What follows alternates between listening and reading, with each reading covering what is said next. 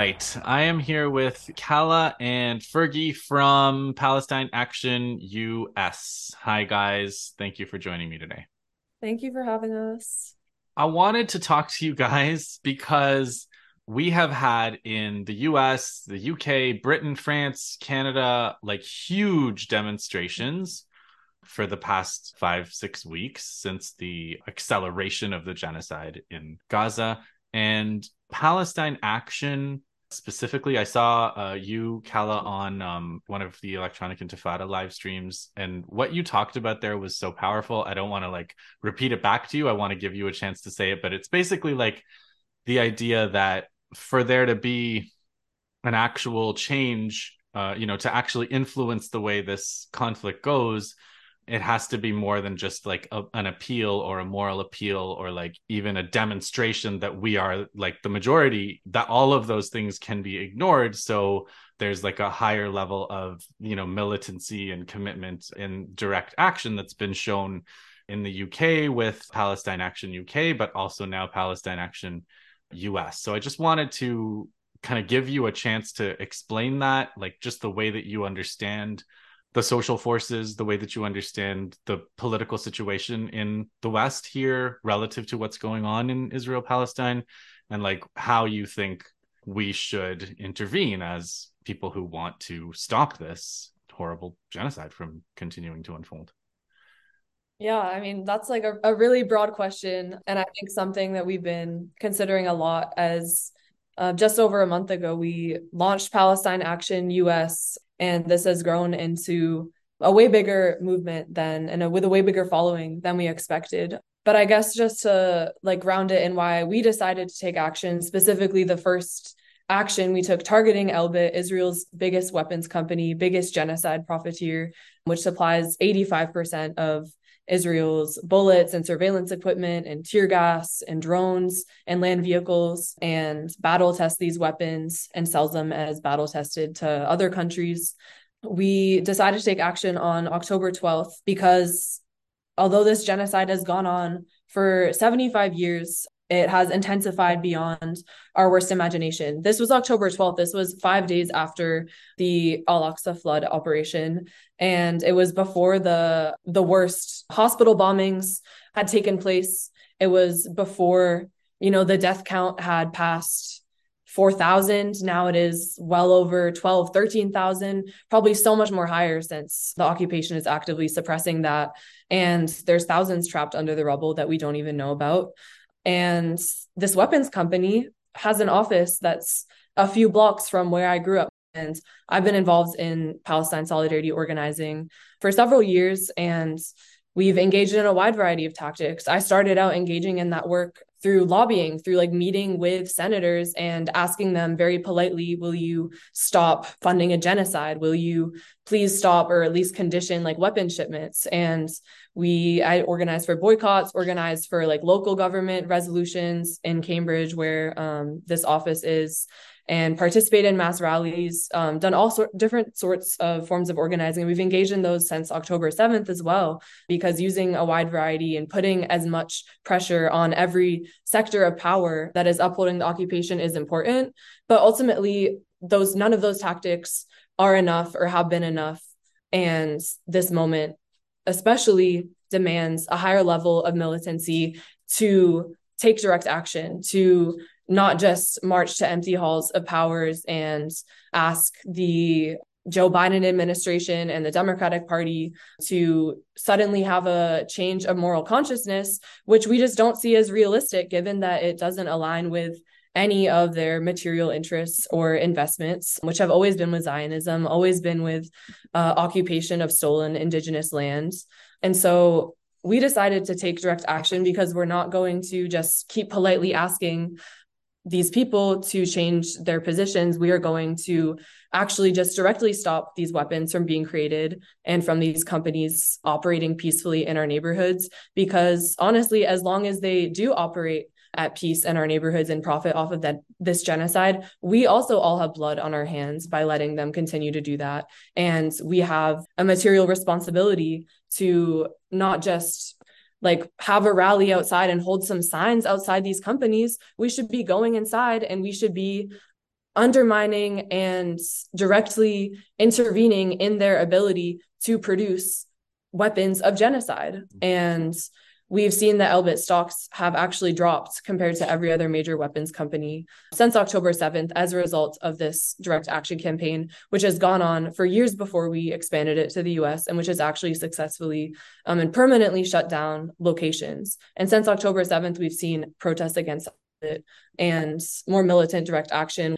So we're very clear about why we pursue the strategy of direct action, why it's more important than ever to, and why this is different and also shares importance with civil disobedience, with other forms of protest, with mass rallies, with um, labor organizing, and so many more. So I know that was a, a long answer mm. to the question, but this is something that we see as our duty also is to like inject the importance of direct action into these um into everyone who's engaging in Palestine solidarity organizing right now because it really is at historic levels.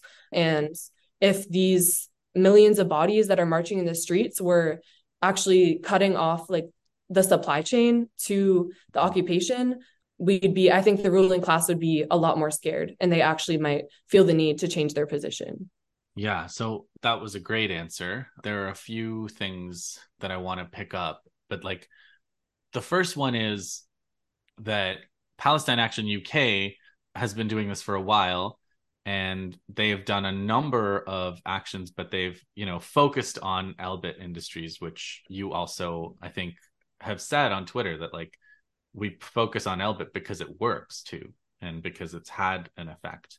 I also want to ask you because there's like you know i don't want to make it too abstract but there is like a theory of how the world works behind both you know i would say the palestine action way of protesting and the big march way of protesting. So like you could say that like the theory is we show the politicians that we have a large constituency and that it could then show them that they might not be in office if they you know don't follow the will of the majority or like we show them or we melt their hearts with like you know the image of how how horrible what's going on is. And uh, you know i kind of i kind of see in the way that you presented here and also on electronic intifada that it's more like an understanding of how decision makers make decisions that it's you're not going to melt their hearts.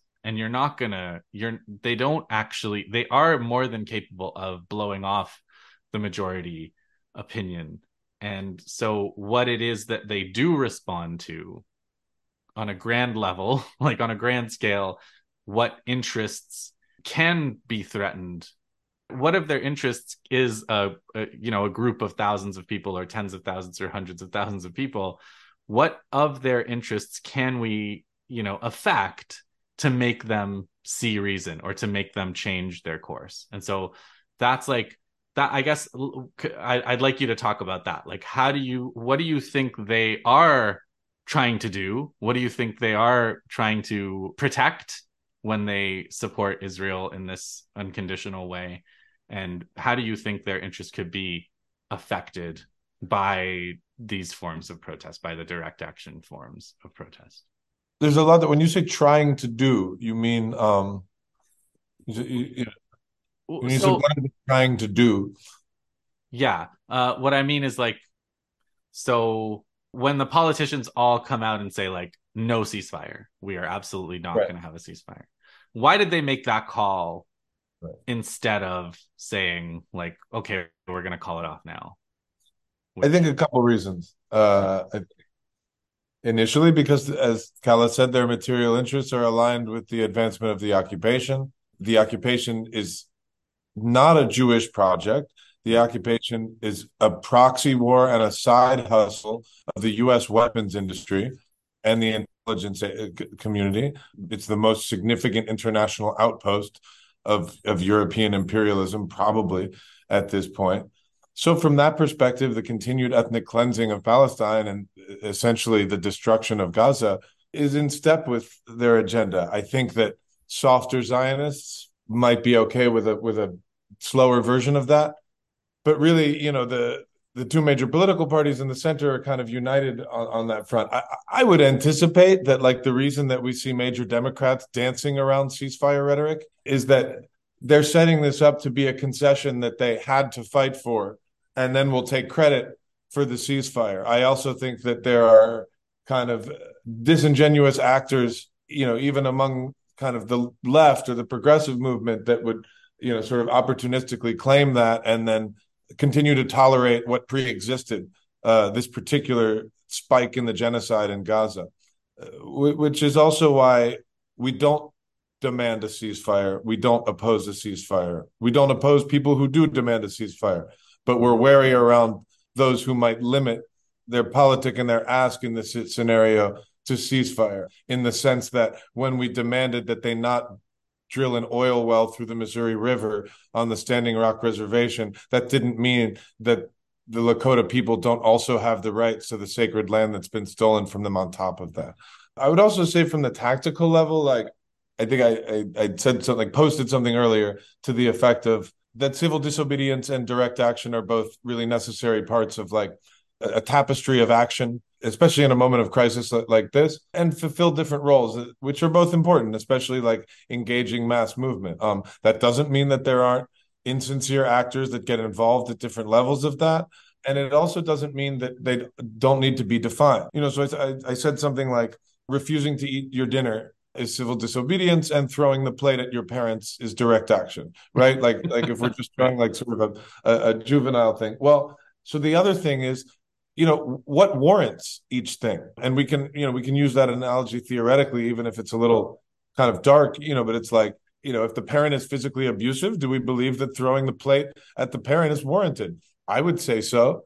It's kind of an analogy to draw although this is not a situation where we're dealing with like adults and children and, and i think it's important again on that ceasefire thing not to like infantilize people yeah. who are engaged in an anti-colonial struggle and that's also why we need to have a more militant approach to our solidarity with them, lest we feel that we are above the sort of struggle that they have no consent to engage in, and that we are above pushing ourselves into confrontation with state repression when once again the people whose suffering we are benefiting on do not have any consent in, in the constancy of the of state repression that they face every day. So it warrants like throwing the plate really hard and destroying everything in the kitchen.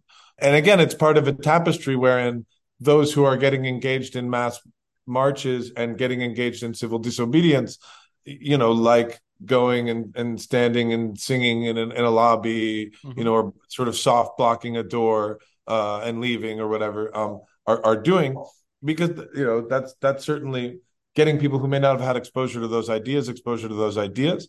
But when we get to the level of those who are politically serious and clear enough to engage in direct action, that's where we say that I think it needs to be very focused. Beneath that, I think it's acceptable that that people kind of like scatter their focus to any and all supporters of the Zionist entity.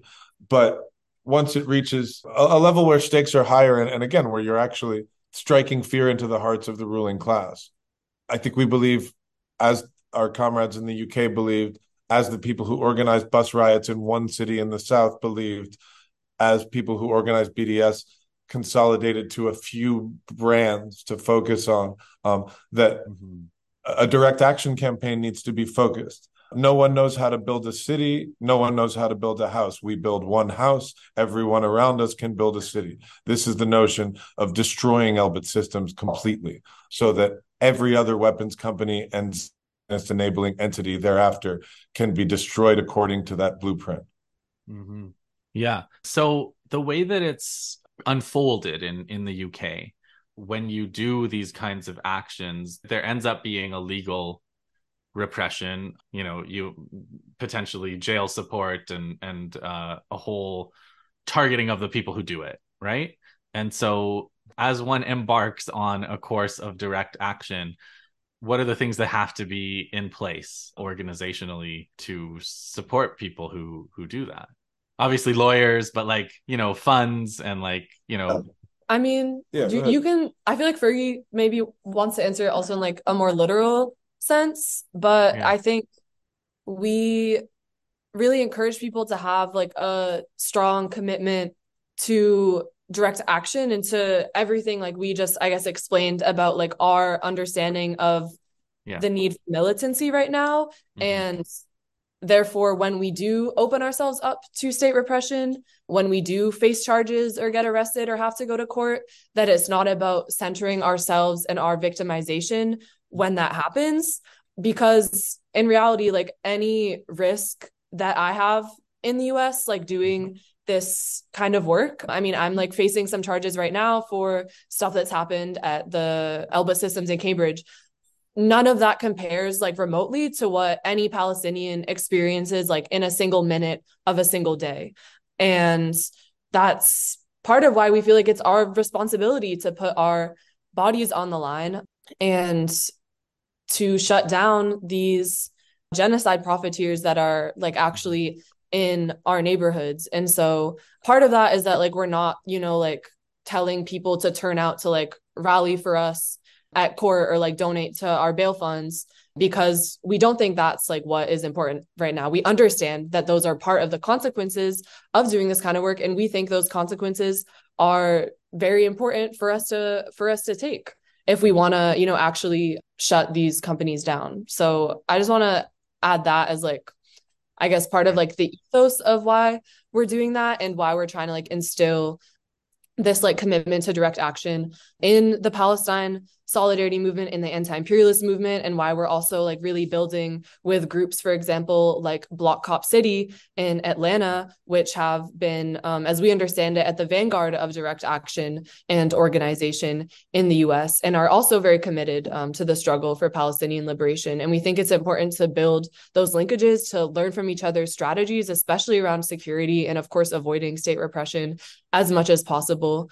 But we also see that we can overcome those obstacles and that that is like a necessary part of the work yeah and, and i think as far as like the organizational structures which need to exist and to the extent that that there is an organizational structure to palestine action right like mm-hmm. i think we're very clear that like what palestine action is especially palestine action us in the context of how one ought to operate in this country is an affinity network. Uh, we're, we're, a network of affinity groups who will share the banner of you know one strategic fight against Elbit and the belief in the necessity of direct action. So this affinity network can absolutely share information. We can share things that friends and comrades have done in other places in the past. Our UK comrades can share a lot with us. We can certainly share legal resources and best practices and jail support practices. Um, you know, a, a lot of us have involved in, in other capacities for years. You know, I think additionally, we, we do have a, a, a sort of bail and legal support strategy in place. Yeah, I think those are important to make something like this plausible. It's also important not to just go get arrested to get arrested, right? Yeah, if we're just yeah. feeding money to the state for no yeah. reason, taking people off the ground, like, and this is a lot of the argument that gets used against direct action, I think, by opportunists, by liberal opportunists, is that that's what it does. Well, it doesn't have to. Yeah. Lots of really effective things can be done that no one ever sees happen, and or lots of really effective things can be done in really mass ways, which right. generate either public opinion or have the effect.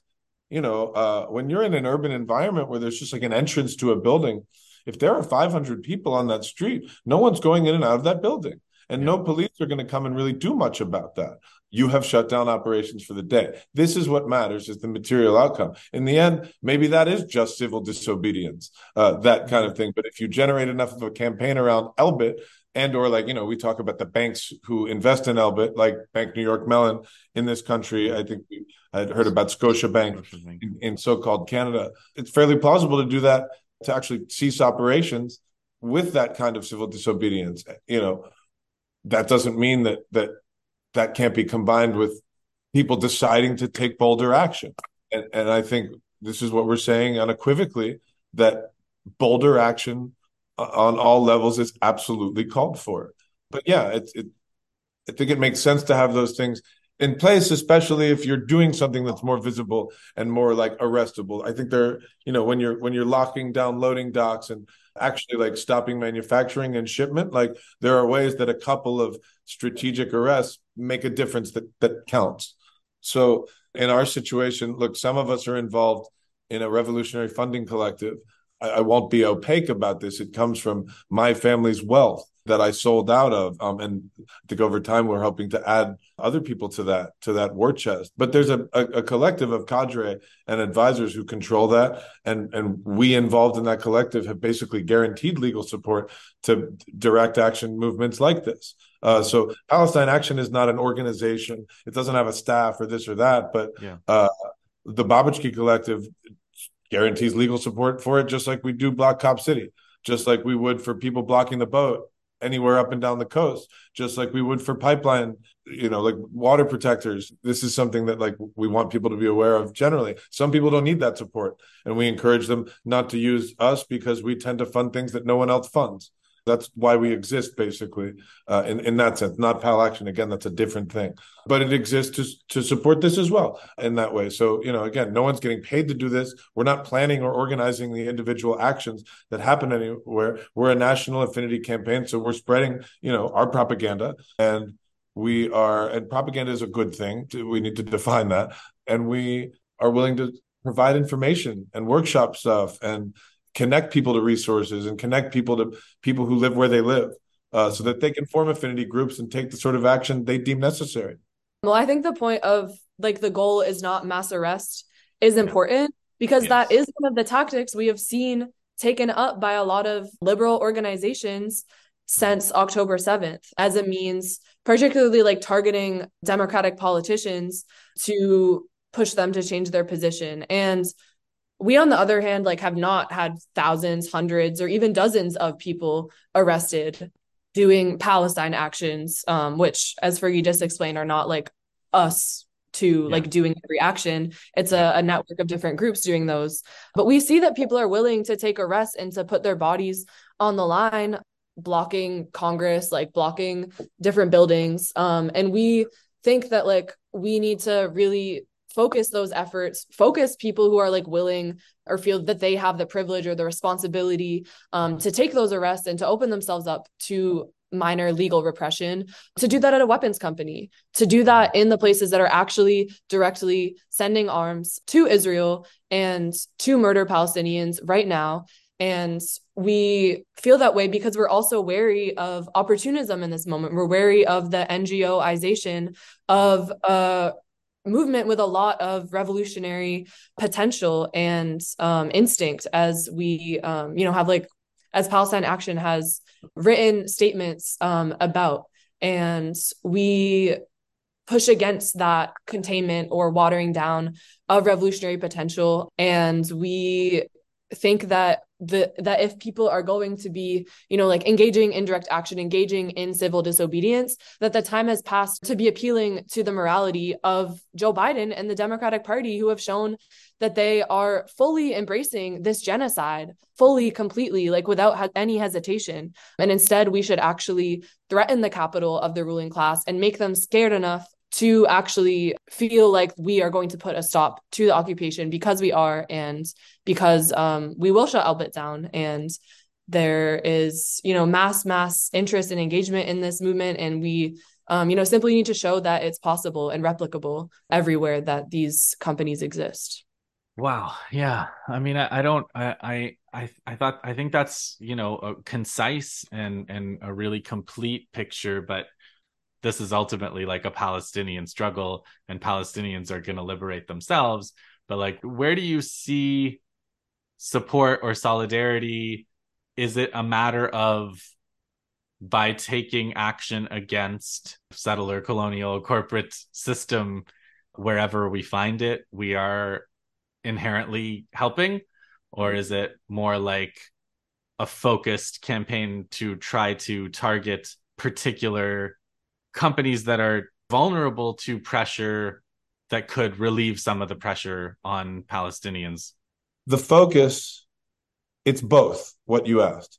The focus, once again, is sort of the bridge to the larger nationalization of the struggle and the internationalization of the intifada, in the sense that it does material damage to the occupation if that company, Elbit Systems, goes down it slows down the efficiency of the war machine, even in some marginal capacity.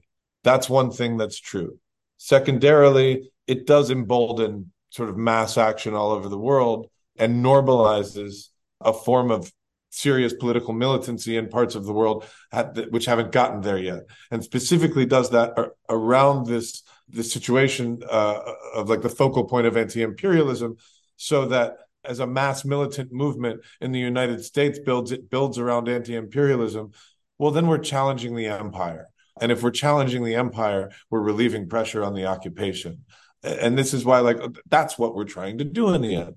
We're trying to hit the empire in all of its corners everywhere on earth. So, you know, if if, if a movement develops again, like we're so emphatic about please just focus on Elbit with us right now, so that it can create that blueprint that every single weapons company is targeted by because people are, are emboldened by the success of the campaign against Elbit. You know, and then that's just one corner of the rest of the struggle, but a way that it develops in the West and a way that all of these different factions of a united front, which could become the force, the vanguard, you dare you say, even the party that starts to develop revolution in, in North Atlantic sectors, whatever that looks like, these are the people that are going to be doing it, are the ones who mean it, that also have the right analysis of what's going on in the world.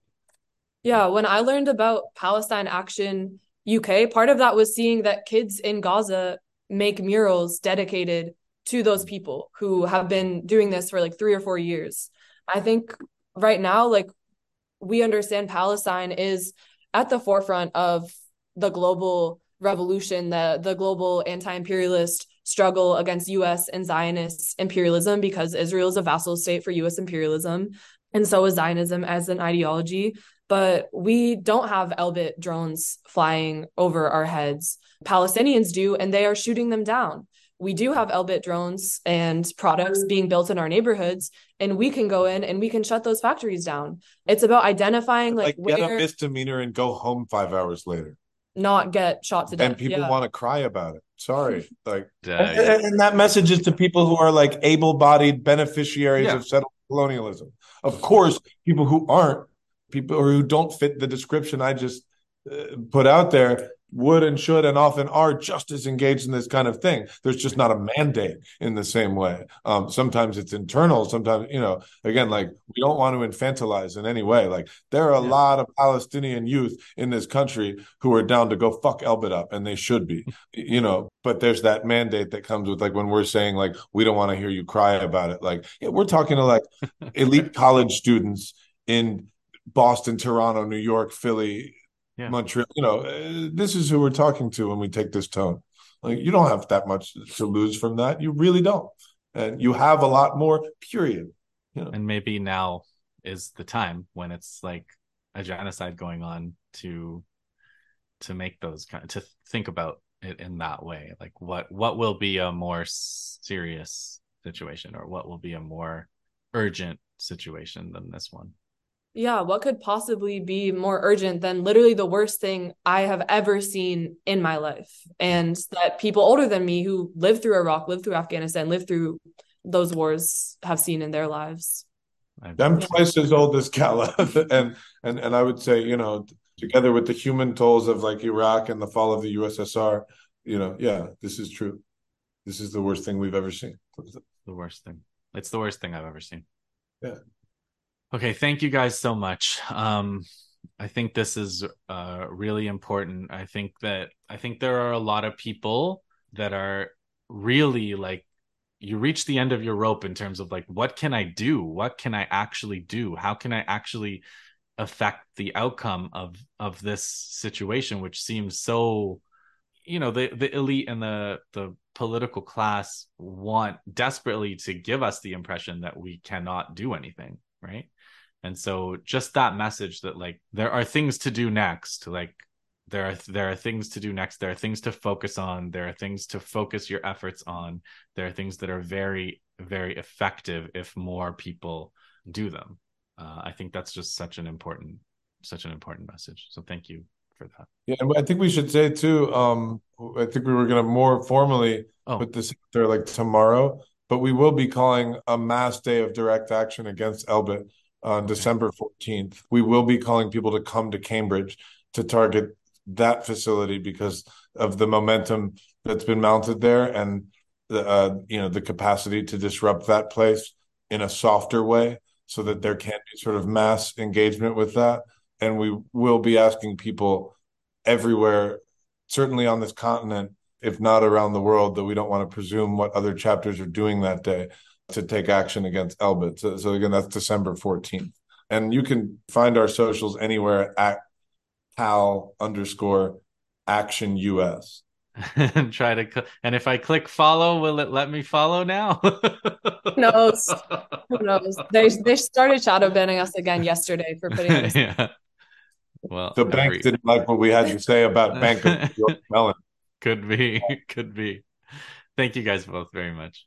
Yeah, thanks for having us on.